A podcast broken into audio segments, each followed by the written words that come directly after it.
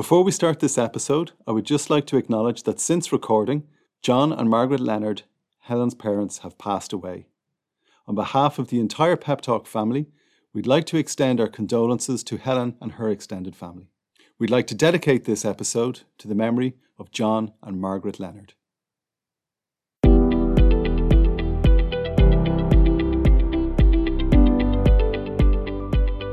Hello and welcome to Works Broken, podcast by Niall O'Carroll in association with Pep Talk, and I'm the producer, Gus Ryan. Niall is a qualified psychologist, sports psychologist, and business coach, and he's also the Chief of Global Partnerships at Pep Talk. Over the past decade, Niall has been responsible for developing and driving high performance programs in corporate and sporting organisations around the world. Some of his clients include world champions, Olympians, and some of the most successful sales teams in business. This week's conversation is between Niall and Helen Curran. Helen has been involved in Irish TV both on screen and off screen for 24 years.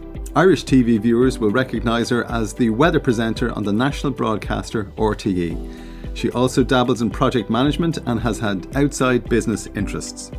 We joined the conversation with Helen explaining how she really wanted to pursue her unconventional career despite what other people thought.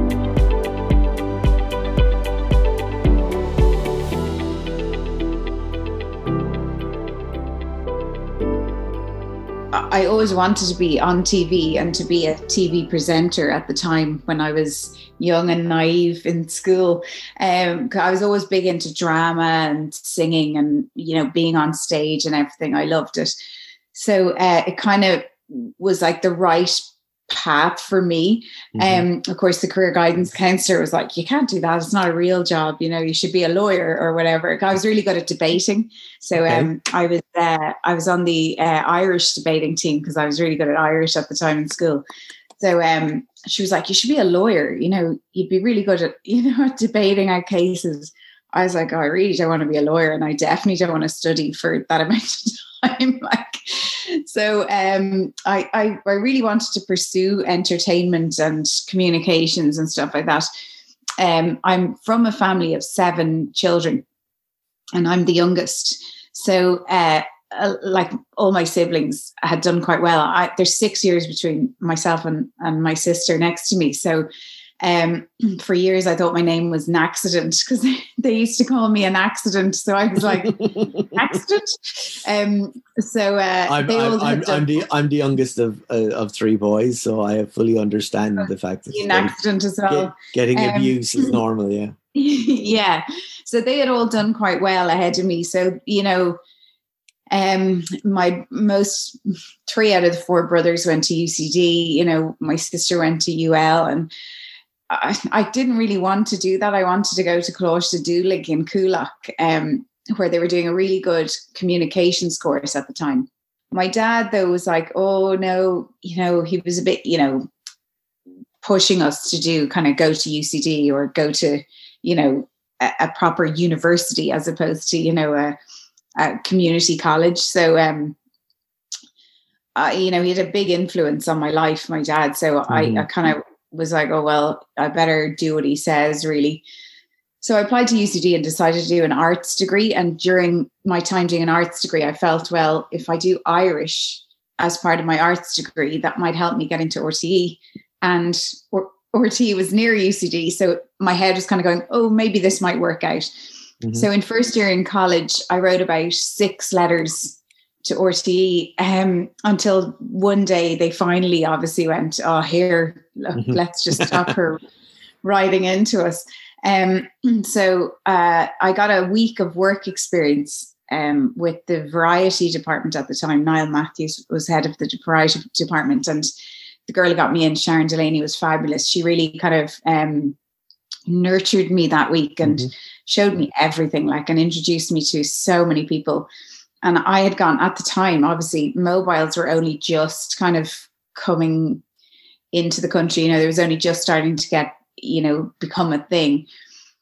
So I went down to Dún Laoghaire Shopping Centre and I made myself these little uh, business cards.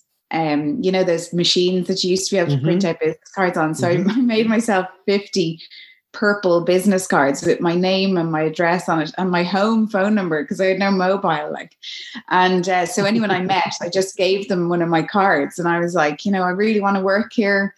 I, you know, I'll do anything. I'll make the tea, uh, whatever. You know. So two producers, um, Brian Finn and Ferdia Mac Anna, ended up um, calling me to come in and basically make the tea. So I was a runner for for a good while um, mm. on various shows, but one of them was my favorite. It was Don't Feed the Gondolas with Dara yeah. Ó Briain and Sean Moncrieff and Brendan. I, I remember it well, yeah. So I had just so much fun working on that. And then um, one day we were on set of, uh, on the studio floor of Don't Feed the Gondolas, and one of the cameramen said, Oh, Helen, there's a an opening for a new continuity person. You should go for it. And I was like, what the hell is continuity person? so he was like, you know, the people who come on in front of the programs and say what's coming up. Mm. And I was like, oh, I don't know about that. Like, and he was like, no, you should. It'd be a great stepping stone for you, you know. So I got my CV together and I went up to the head of the department at the time, delivered my CV and got an interview. So that's kind of where that started. And then went through like a good few months of training for that because at the time there was a training center in RTE. Mm. So, you know, they could actually simulate the the scenarios and the breakdowns and what to do if this happens and all that. So mm. the training was really good back then. Mm-hmm. Um, not that it's not now, but you know what I mean? It was just like that, that extra level that that mm. someone a specific trainer was there training you to do this job mm. and then the other people kept going with which is i job. think is important for people to kind of understand that you don't just rock up on the day and go here here's here's a script i'll grant no, i mean it might sound like some people just hop off the 46a and come in and introduce something but no that's not the case we do go through a lot of training um so at the time i did go through a lot of training and then went um on air from there, I was freelance at the time. So I was still in college doing mm. my degree. Um, and I used to come in and out. So I used to go to college during the day and then I'd do like four to midnight shifts in continuity or I'd come in like every weekend, you know. And then when I left college, I got in, I loved I loved the whole side of marketing and stuff like that as well. So um, I was really interested in that and I was quite good at sales. I went to a few different marketing companies, like um, you know, doing promotional promotional activity and things like that. So I was doing all that after college and still working freelance in RTE as a continuity announcer. So it was um like I worked really hard, you know, like mm. I was I was kind of working all the time because I'd be in marketing from seven in the morning to you know seven in the evening. Then I'd be in RTE at the weekends and stuff yeah. like that. But it was just to try and you know figure out really what I wanted to do. But eventually in 2002, my boss in RTE said, look, this is the last time I'm going to offer you this because they're not going to come up again. It's a permanent contract. Because she had offered it to me a few times and I'd said, no, I like doing the freelance thing. Mm-hmm. I talked it over with my family and stuff, and I was like, "Oh God!" And my dad, of course, was like, "Oh, you have to take a permanent and pensionable job," you know. so, well, I had that conversation. So I did that. So I so since 2002, I was yeah, so I was um, full time since 2002, but in in that time, one of the girls was leaving weather, and my boss had said to me, "Look, would you like to train up on the weather?" Um, and we had come off the in-vision continuity at that stage then as well. So I was like, "Yeah." So um, I trained up on the weather, and then um, I left all marketing and everything like that, and just went back into RTE full time. Then, so I've been been there since 2002 full time. Can't believe it's 19 years like i'm i'm there 24 years it's scary how time passes isn't it Bar- barring the obvious what was the fundamental difference in training up on the weather we'll say from being a continuity presenter um, so training up on the weather was was uh, well there was a big difference because with continuity you're writing your own script so you have to be really creative and mm. you know you have to try and get uh, promotional information and information about a show without giving the show away mm-hmm. within a 10 second link so like you know there's there's a totally different skill set involved with something like that you know um and yeah it's it's challenging and then you know um it was it's really fun i still do that you know i, I still do continuity about once a week maybe um, and it's good it's really good to to kind of keep your creativity going mm-hmm. um, and then with weather you're given the information from Met Éireann, but you have to try and manipulate it in a way that you're keeping the facts, you know, because obviously you can't deviate from the facts of the weather, mm-hmm. but you have to give it in a way that the audience are going to be able to understand it. So, you know, you can't be using meteorological terms that the audience won't get. Um, so I always kind of um, try and think of it that I'm like that I'm talking to my 13 year old. So you don't want to be condescending, but you want to be informative in a way that he'll understand it. Mm-hmm. Um, so that's kind of how I that's how I kind of learn stuff. And then because um, I did Irish debating for so long, um, I've I've really good memory. So um, so we have to. People don't know that we don't have auto cue in the weather studio. So yeah. um, it's really interesting because when people come in for visits, they're like, "But where's your script?" In our heads, they're like, "What?" Because they're two minute bulletins and sometimes three minute bulletins. You know. So mm. that's the whole other skill set. Then is to like learn a script by heart yeah, so it's learning it off by heart. And then sometimes, like when you go in first thing in the morning, you might not get your script. First weather bulletin might be around half 10. You might get your script around 9.50. Uh, so you have 40 minutes to learn, rehearse mm. it, manipulate the information into like understandable mm. uh, words for for the public. Um, so it's you know that's that's a totally different training skill set that mm. was involved. So it yeah, it's good. Terrifying, then, I would say, but good, yeah. yeah, I mean, I, I like I loved it from the start. I it was really exciting for me to train up on the weather, and I think that's why I'm still doing it because I I mm. do still really love it.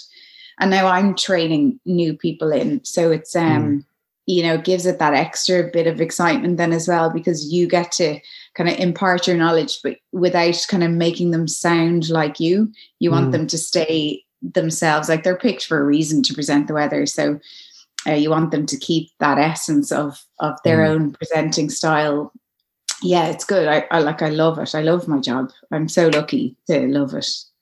You are lucky but there's also it, there's a really interesting, well, I find interesting aspect of your story, and it's something I can relate to because I was the same. I mean, I was doing a job that just it wasn't me. I was, I mean, it was a great job, and I had some great friends. I still have some great friends doing it, but it just wasn't me.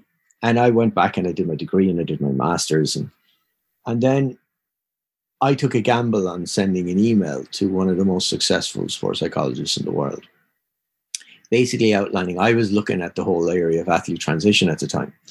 And I had my thoughts on an angle, and this is before athlete transition became quite a popular conversation piece. And I kind of threw it down in this email and kind of, I, I, I read his book doing my master's, and he um, he was the head of a department in in a university in Canada, and I just took a gamble on sending an email to the department for his attention, never thinking that it would ever get a response. And about four weeks later, I got an email back. And next thing we had a phone conversation. Then he kind of felt like I was coming at it from a different angle. Suddenly we were in this kind of conversation relationship. Eventually I was invited over. I met with him. He was working with all the top Olympians in, in the country at the time. And suddenly opportunity started to arise because I took that gamble in sending that email. Right. And when I went to Canada, I was like on LinkedIn and I was sending people messages and I was constantly networking. And, and that's the thing I think Irish people don't miss with LinkedIn is that LinkedIn is a very powerful networking tool. It's not just, I think people here think it's a recruitment tool, but it actually is a brilliant way of connecting people. And most of the people that I interview on this site, yourself included, are people I've connected with on LinkedIn if they aren't people I've worked with personally what you talk about there, and I think it's a really powerful message for anyone in the work they do, is that kind of idea that there's something you desperately want to do. You have a drive and an ambition to do something, and then you go and you make it happen. So, you know, there's this myth that you always hear propagated about kind of, you know, if you work hard enough, you'll be successful. And that's a lie because you need luck and you need, you know, certain things to fall into place. But the reality is, if you don't work hard at all, you'll never be successful. You know, like yeah. hard work is essential. but it doesn't guarantee success. There's got to be ex- extra layers. And you gone off and printing your own business cards and handing them out and sending like emails every week, pestering people. Um, there's an interview I've done for season two of this series with an author called Christian Busch, who's based in New York. Um, and Christian is a best-selling author of a book called The Serendipity Mindset. And he talks about serendipity in a way that is just so cool. And really, what he's saying is that every opportunity we have in life gives us an opportunity to open a door, to change our reality, you know, whether it's a relationship, whether it's work, whatever. That, you know, you you put something out to the universe and you get something back. And he kind of used it in an example of if you bumped into somebody in a coffee shop you know, and just say you bump into somebody and they spill their coffee. Well, you have options on what you can do. You can ignore it and just storm out the door and be ignorant. You can buy them another coffee. You can apologize. You can get into a conversation, but you never know who that person is. So that conversation could lead to one of the most significant changes in your life. You just never know. Um, and it's some it's the way I've always lived my life. Like I I've always been mindful of, you know, I always try to be friendly to people. I try to be kind of kind to people. I'd all, I mean, I love coffee shops. That's the big morning I have in pandemic is that I don't get to go and sit with my laptop in a coffee shop for two hours every day. Um, but I love that kind of just meeting people, and you just never know when you meet someone how that's going to influence your day, your week, your month, your year. Yeah. Um, so the, I, I think that's a really positive message, and, and maybe it's kind of something that we can kind of explore a little bit with with your career because you've done a lot of things. You know, not uh, when I say it's not just about RTE. I mean, obviously, 19 years working in RTE is a fairly significant chunk of your life, but you've done a lot of things in your life, and I think we we get defined sometimes by one aspect of what we do. And yeah. my philosophy around transition is always is that the, the fundamental key to any athlete or anyone transitioning out of a career is that their identity isn't tied to that one thing. And when i was in I, I, I, I, i've been working on a book in relation to transition and every time i spoke with an athlete and then i built it out into business and into into the arts and into different areas where i looked at kind of transition as being a significant change in your life rather than just retirement. But if you have a significant change and your whole identity is built around what it is you used to do, there's a serious danger then that that you, the person, gets kind of lost in it all. Um, yeah. And it was a thing that when I spoke with athletes, it would be my first question to them when I was doing the research for the book was, "Who are you?" And the response would be, "I used to be a footballer. I used to be a rugby player. I used to be an athlete. I used to be. I used to be." And you go, "No, that's what you used to do."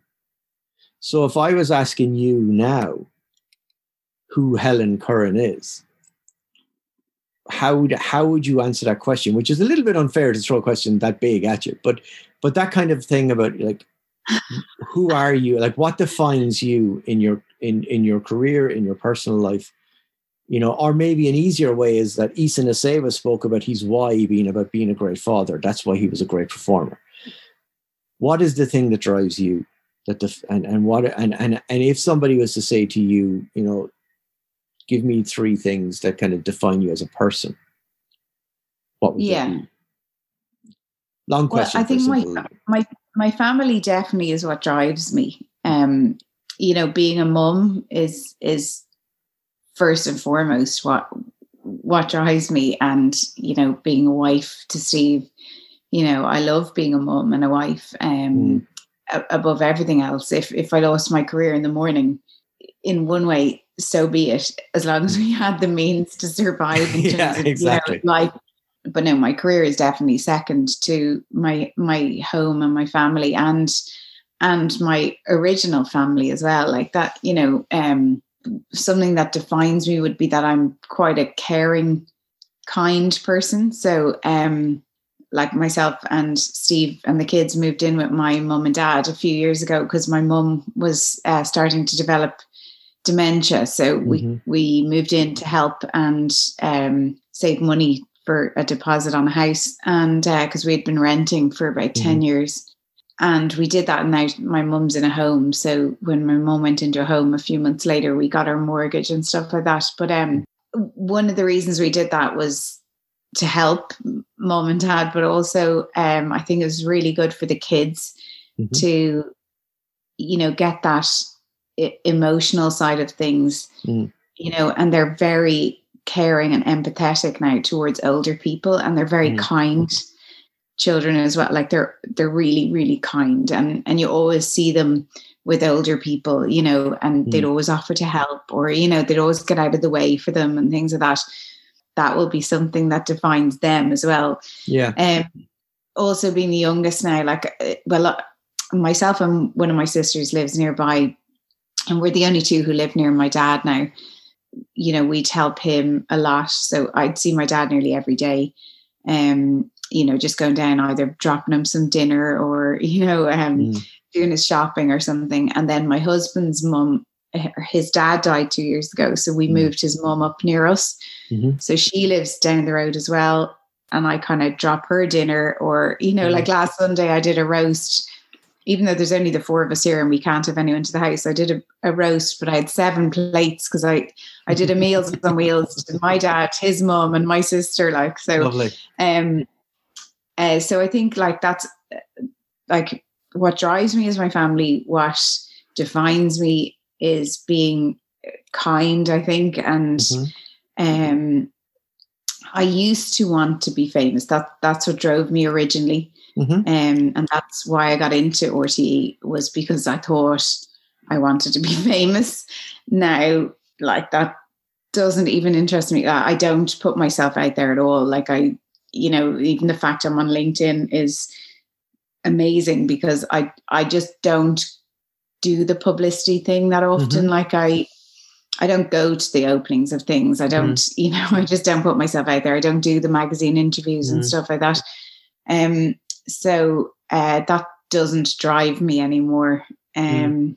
yeah, I'm just trying to think now because because you sprung that on me. But that, yeah, and that's a but but that's a really great answer, uh, and it's actually a major reason why I wanted to talk to you is because you know when you have people in the public eye and they're constantly doing interviews and you know there's very little scope for uh, anything new in a conversation. But because you aren't you know driven in that direction it means that like the conversation anything that you share is kind of fresh and it's new and it's different. What greater word to define yourself than being kind you know? I mean is such a lovely way of of, of living your life. And I just wanted to take a moment to let you know that all the podcast episodes are available on peptalkhq.com forward slash podcast. That's peptalkhq.com forward slash podcast. Here you'll find some embedded podcast players, show notes, guest bios, and links to additional resources. So head on over to peptalkhq.com forward slash podcast. One thing that you said there that really resonated with me was when you talked about your mom and her challenge with dementia, because my dad, um, he had, you know, various serious illnesses. And at the end of his life, he he got well what I, what I would describe as a watery diagnosis of dementia. I'm not convinced it wasn't the drugs he was taking that his mind just started to go. But the fact is, his mind started to go and and it was incredibly difficult. Because my dad was like he was such an intelligent man and he he's the guy who drove me to read and and you know I kind of he he ends up getting a reference in pretty much every interview I do at the moment because he only passed away before Christmas but um, oh, I'm so sorry. yeah and it, and it was devastating and, and heartbreaking and and I adored the man and I'm wearing his cardigan you know um he's he he was he was you know my best mate he was my hero like he was an amazing man. But the point is and I am getting to a point, um, is that these relationships are kind of what define you. And, and he was an incredibly kind man. And I've never met anybody who saw the good in people like he did. Um, but the fact is that you're going through these challenges in your life. Like you're, you're, you're going through the normal challenges of being a mom. And particularly if we think about it at the moment with the pandemic and homeschooling and working from home and, and trying to do the best job you can whilst balancing all the other distractions. And, and, and one of the things I've always worked on with athletes is about distraction control and understanding how do distraction, how do we manage our distractions to make us better at what we do. And I would pull in the fact that like my dad's passing was a massive distraction. And people go, that's kind of belittling it. And, and, and it isn't because you still have to do your job. You still have to function. You still have to get on with life. And whether the distraction is an email or a phone call or a deadline of something that you're just hanging over you, or whether it's huge like an addiction or a loss of a loved one, you know, distractions come in different forms. But the reality is, if we want to continue to function in our environments, we've got to be able to manage them. So when you're dealing with your mum and and her gradual decline with that awful illness, um, you're dealing with your dad and the worries for him right now with, pan- with with this pandemic and the fact that it is particularly challenging. I've got my mum still at home, uh, who's 83 um, and is terrified of this this this uh, virus. Um, you know, your your your husband Steve loses his dad two years ago, which I'm sure was devastating for him. Yeah. And you're supporting him through that. You're you're you're supporting your kids through losing two grandparents and on you know one on each side you know to, i mean to technically they've lost your mum even though she's yeah. still with you. You know all of these things are hugely difficult emotional challenges. And yet you've got to appear then on screen smiling well presented and just get on with it. Um, yeah. so how do you and, and i think it's really important for people i mean i talk about resilience all the time in the work i do but part of resilience is that ability to take you know, not be cold. Not it's not that you don't care about what's going on, but how do you channel yourself into this area where I've got to go on TV and smile and present this with all the pressures and stresses that are going on in the background? Um, yeah, good question. It's it's really about just separating them completely. You know, like um, my job is just my job, um, yeah. and and while I love my job, um, I, I went through I went through a period of absolutely not enjoying my job at all due to like one person, you know, mm-hmm. um, in work. It just made it miserable for me to go in. Mm-hmm.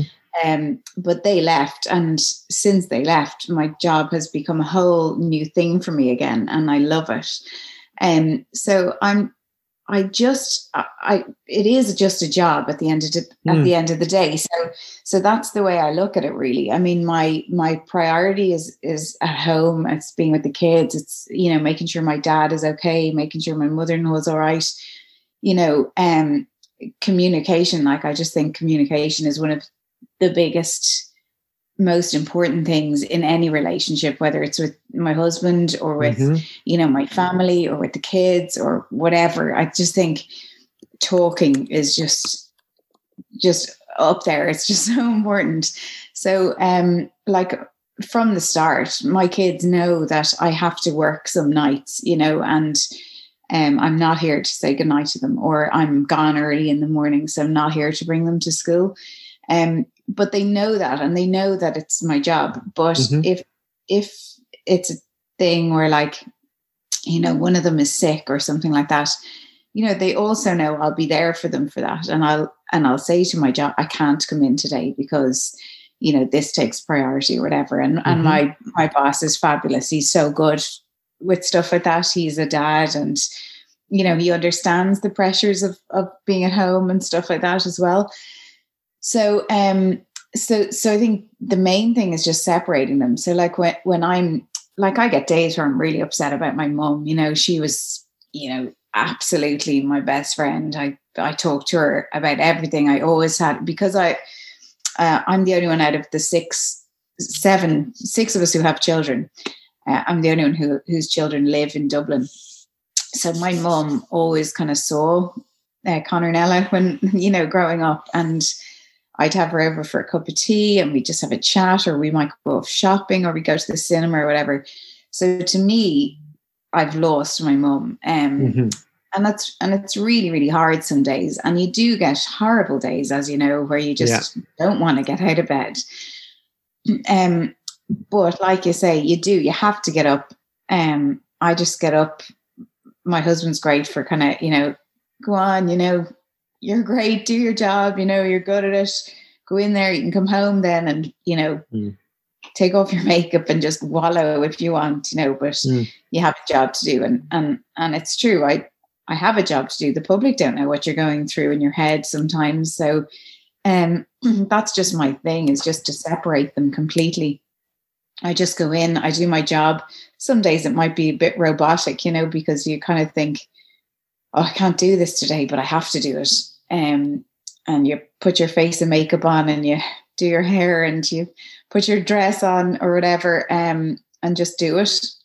Um, and then I suppose, like, even though you might have felt awful that morning and you didn't want to do it, you go in and you do your job and it's nearly like an endorphin. You know, you do feel better and mm. you come home and you're, you know, you're feeling a bit better. at the end of the day and you're not wallowing anymore in that mm-hmm. headspace that you were in that morning. So, yeah, my main thing is really just separating them completely. Home life is m- my favorite thing. I love I love being here. I love being with with the kids and my mm-hmm. husband. And then work at the moment during lockdown, work is a nice escape as well because uh, I get to go in, even though I don't see anyone. We're completely alone in in the office and studio for weather, so we we man the camera, the lights, the microphone, mm-hmm. the recording equipment. So we do it all ourselves. So you don't actually see anyone. So it's kind of handy during a, an isolation lockdown because you don't have to see anyone anyway. Um, but uh, but then you might see someone around the place and you get mm. to talk to them at you know socially distance or whatever. So um, yeah, it's it, it is good. I think um, just just separating them is is my biggest thing. Is um, yeah, I think, and I think it, it's how it, I it's how I cope. I think that I think that's such a such an important message, and it and it is particularly difficult for people to separate because work and home life are happening in the same room. You know, well, that's what I like. I feel really sorry for people who are on their own, in particular at the moment, who are having to work from home and you know they're they're on their own in a house they're mm. working in their house and their main social outlet is completely taken away from them, which is mm-hmm. going to work or socializing for drinks after work or, yeah. you know, meeting up with work people at the weekend. And, you know, and that's all taken away from them. And I, I think that's so difficult for people. And it's so important for them to keep their, you know, mental health strong because, you know, it's, I'm so lucky that I, I have my job still and nothing has really changed in that, you know, um, other than the fact that you can't really socialize with anyone. But like, I'm so lucky that I can come home and my family life. Like, we're so lucky that we all get on really well, myself and my husband and the two kids. Because, yeah. like, um, I'm sure there's families there who just don't want to be around each other this much, mm. you know. And like, we've had nearly a year of being together, just the four of us, and we're we're still looking forward to going on a family holiday, just yeah. four of us when we can, you know. But It is, it's a lovely thing, isn't it? And it's great to to get to spend time with with people that you you enjoy spending time with. Yeah. And I totally get. I mean, I I'm working from home on my own. I'm very fortunate that I'm uh, where I live right now is very close to where my kids live, so they can pop in and out whenever they want. Um, but it's uh, it is it is massively challenging, and I would be the type. I've never been the biggest fan of offices, so I would always kind of head for a coffee shop with my laptop and set up yeah. for a couple of hours. But what what what's interesting about that, and it kind of relates to like I usually ask a very psychology type led question. Um, towards the end of an interview, which is kind of around, you know, what advice you would have for the younger younger model of you you know when when when you were sending all those emails and cards and you got in there and you wanted to be famous. Um and oh i was so nice yeah but but but what i do think is interesting and um and i don't want to go into um too much detail but i do think it's interesting you mentioned briefly there about a, a, a work colleague or a, a well, a boss or whatever in in work that was really challenging for you and I wonder, knowing what you know now, would you have advice for the younger you about those days? Because I think an awful lot of people have challenging relationships and work, and you know we live. You know we we have to live in the real world, and not everybody's going to sit around a campfire fucking singing "Kumbaya." So you know we we we do have people who are challenging in work. We are all individuals. We are all different. We have different philosophies in life. Some people are brilliant leaders. Some people are really really crap leaders.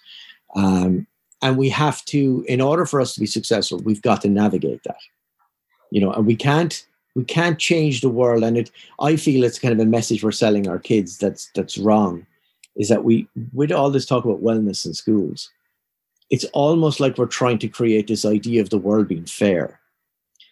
Yeah. But when you're talking about all the kind of things there, I mean, you talk about some really, really cool stuff. But if you were given advice to yourself when you were going through that really difficult time, is there something you would say to yourself now that would help you to get through that difficult time? Or is there something that we could advise people listening in that, you know, you might have a difficult relationship in work, but there is something that you can do to, to come out the other side?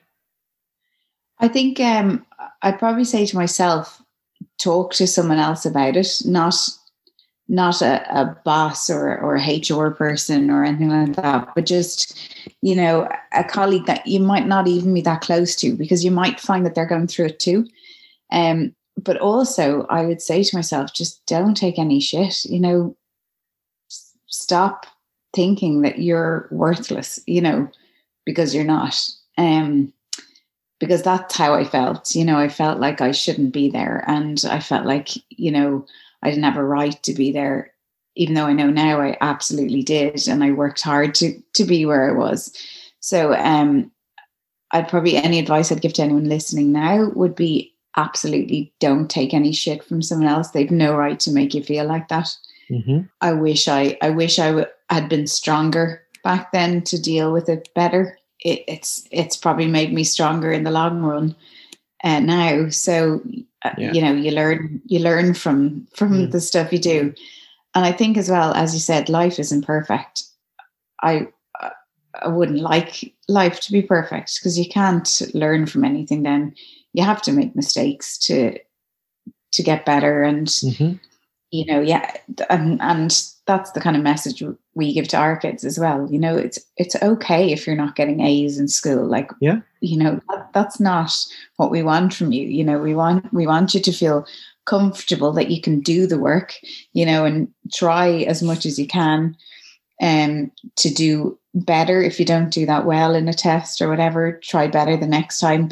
But we're not expecting you to be straight A students because. Mm. You know, it's it's too high an expectation for people mm. um, especially children. So, um, yeah, my big thing though in a, in a work situation like that is definitely don't take any shit and don't let someone make you feel like that because they have no right to make you feel worthless and bad about yourself. Absolutely, yeah, and I mean it's something I would have spoke about with with everyone I've worked with is that kind of idea that you know making mistakes are the things that make you better at what you do so instead of yeah. beating yourself up over it or allowing somebody else to beat you uh, up over it, these are the things that, I mean, it, it, if you don't make mistakes, it means you're not trying anything new. You're not doing anything different. You're just in your comfort zone. Yeah. And if you want to be better at anything you do, you have to be willing to make mistakes you know and it's about understanding well what is the feedback from those mistakes what are the things that you can learn from them because none of none of us want to fail and owning the mistake. I think that's yeah. one of the biggest things like um so many people in work would be you know they they make mistakes and then they go oh i don't know what happened or someone else did that or you know and you're just like no no no no. You have to own own your mistake or own your mess up that you've done. Like especially with um the other job i do which is the transmission desk which is um you know uh you're responsible for the whole output of of RTÉ One or RTÉ2, whichever channel you're assigned to that day.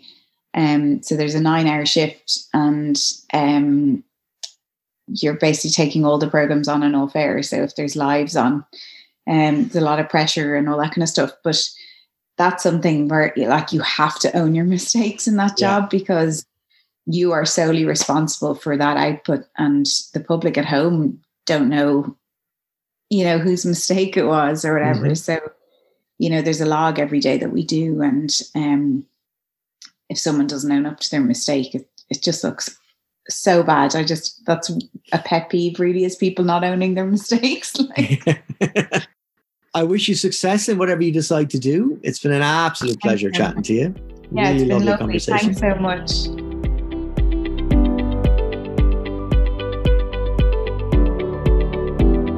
So, Augustus, are you there for our usual chat? I am. I'm sitting right beside you now. yeah, we got to pretend for the world of po- for the podcast world.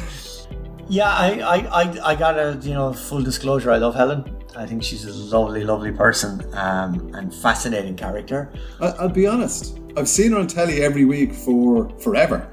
I knew nothing about her. Yeah. This this is what I think I really enjoyed is that I got to know Helen Curran because I I don't think she courts uh, or she was saying she doesn't court attention or No, and I respect that because you know uh, it, it's something that I've always struggled with in Ireland.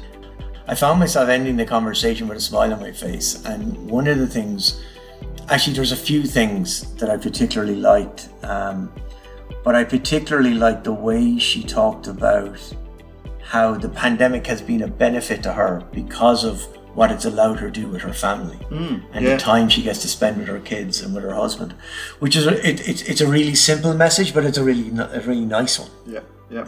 The, the, the couple of takeaways a few key points I just wanted to ask you was I loved the way she described how she really went after the career in TV. Like she was, she's at it, I think, 24 years. So late 90s, she would have hmm. decided, or you know, mid 90s, she would have decided, I want to be on TV, which would have been a really outlier career to pick. And she says herself that a lot of people tried to talk her out of it. So I think the fact that she had an idea about an uncon- unconventional career and went after it. uh, Yeah, and, and, got it, particularly at the know. time for a woman. Yeah, You know, I mean, we're. Uh, I, I kind of feel like sometimes that Ireland's a little bit late to the party in the whole, you know, equality, opportunity stuff. But uh, she is at the forefront with a, with a lot of um, a lot of the presenters in RTÉ have kind of changed the way we think about things.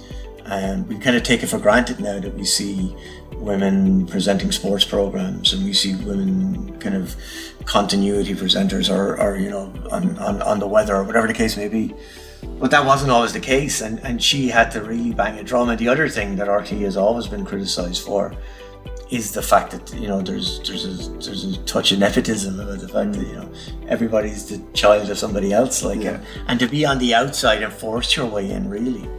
It, it's a real example that you know. I mean, I had it with my career. I mean, I, I was working in the police in Ireland, hated every minute of it. I, I loved the people I worked with. I met met some great mates there, but hated the job but forced myself to go down the road of chasing a career in sports psychology when nobody was really doing it and and I had those conversations. My poor mother like must have said decades of the rosary like at the thought of me chucking away a pensionable job to go and do something random.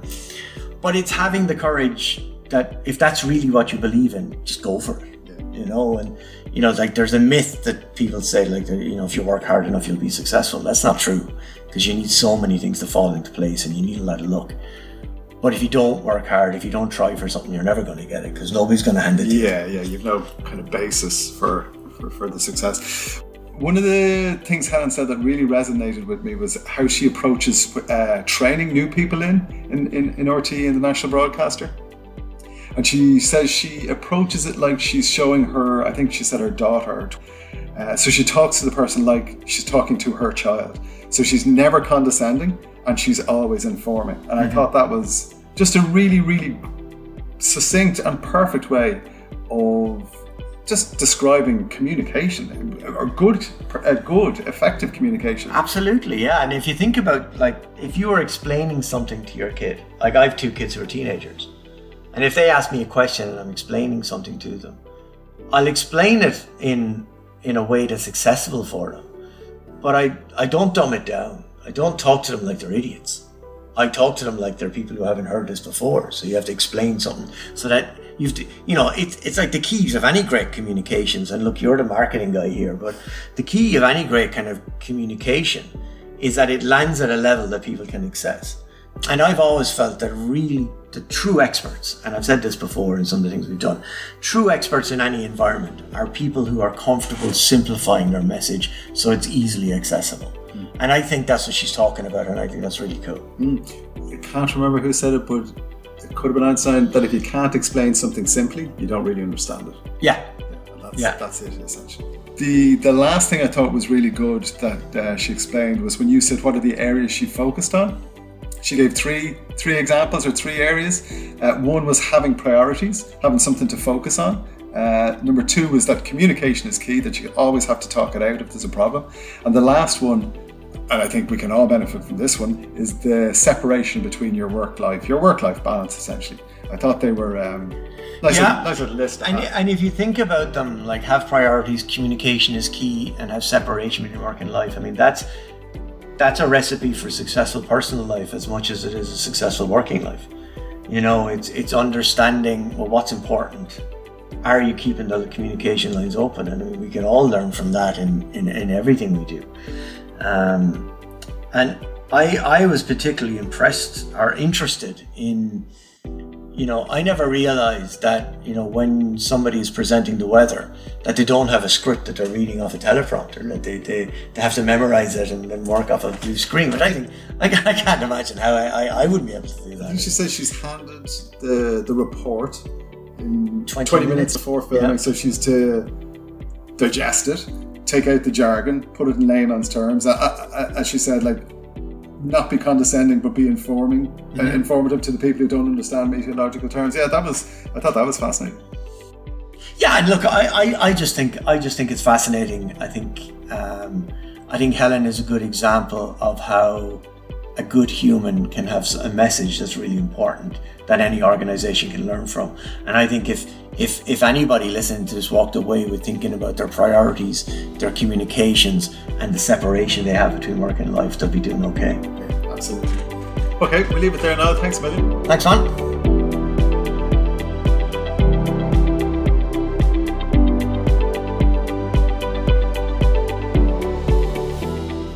On behalf of Niall Carroll and all of us at Pep Talk, thanks for listening. And don't forget, you can find all the show notes at peptalkhq.com forward slash podcast.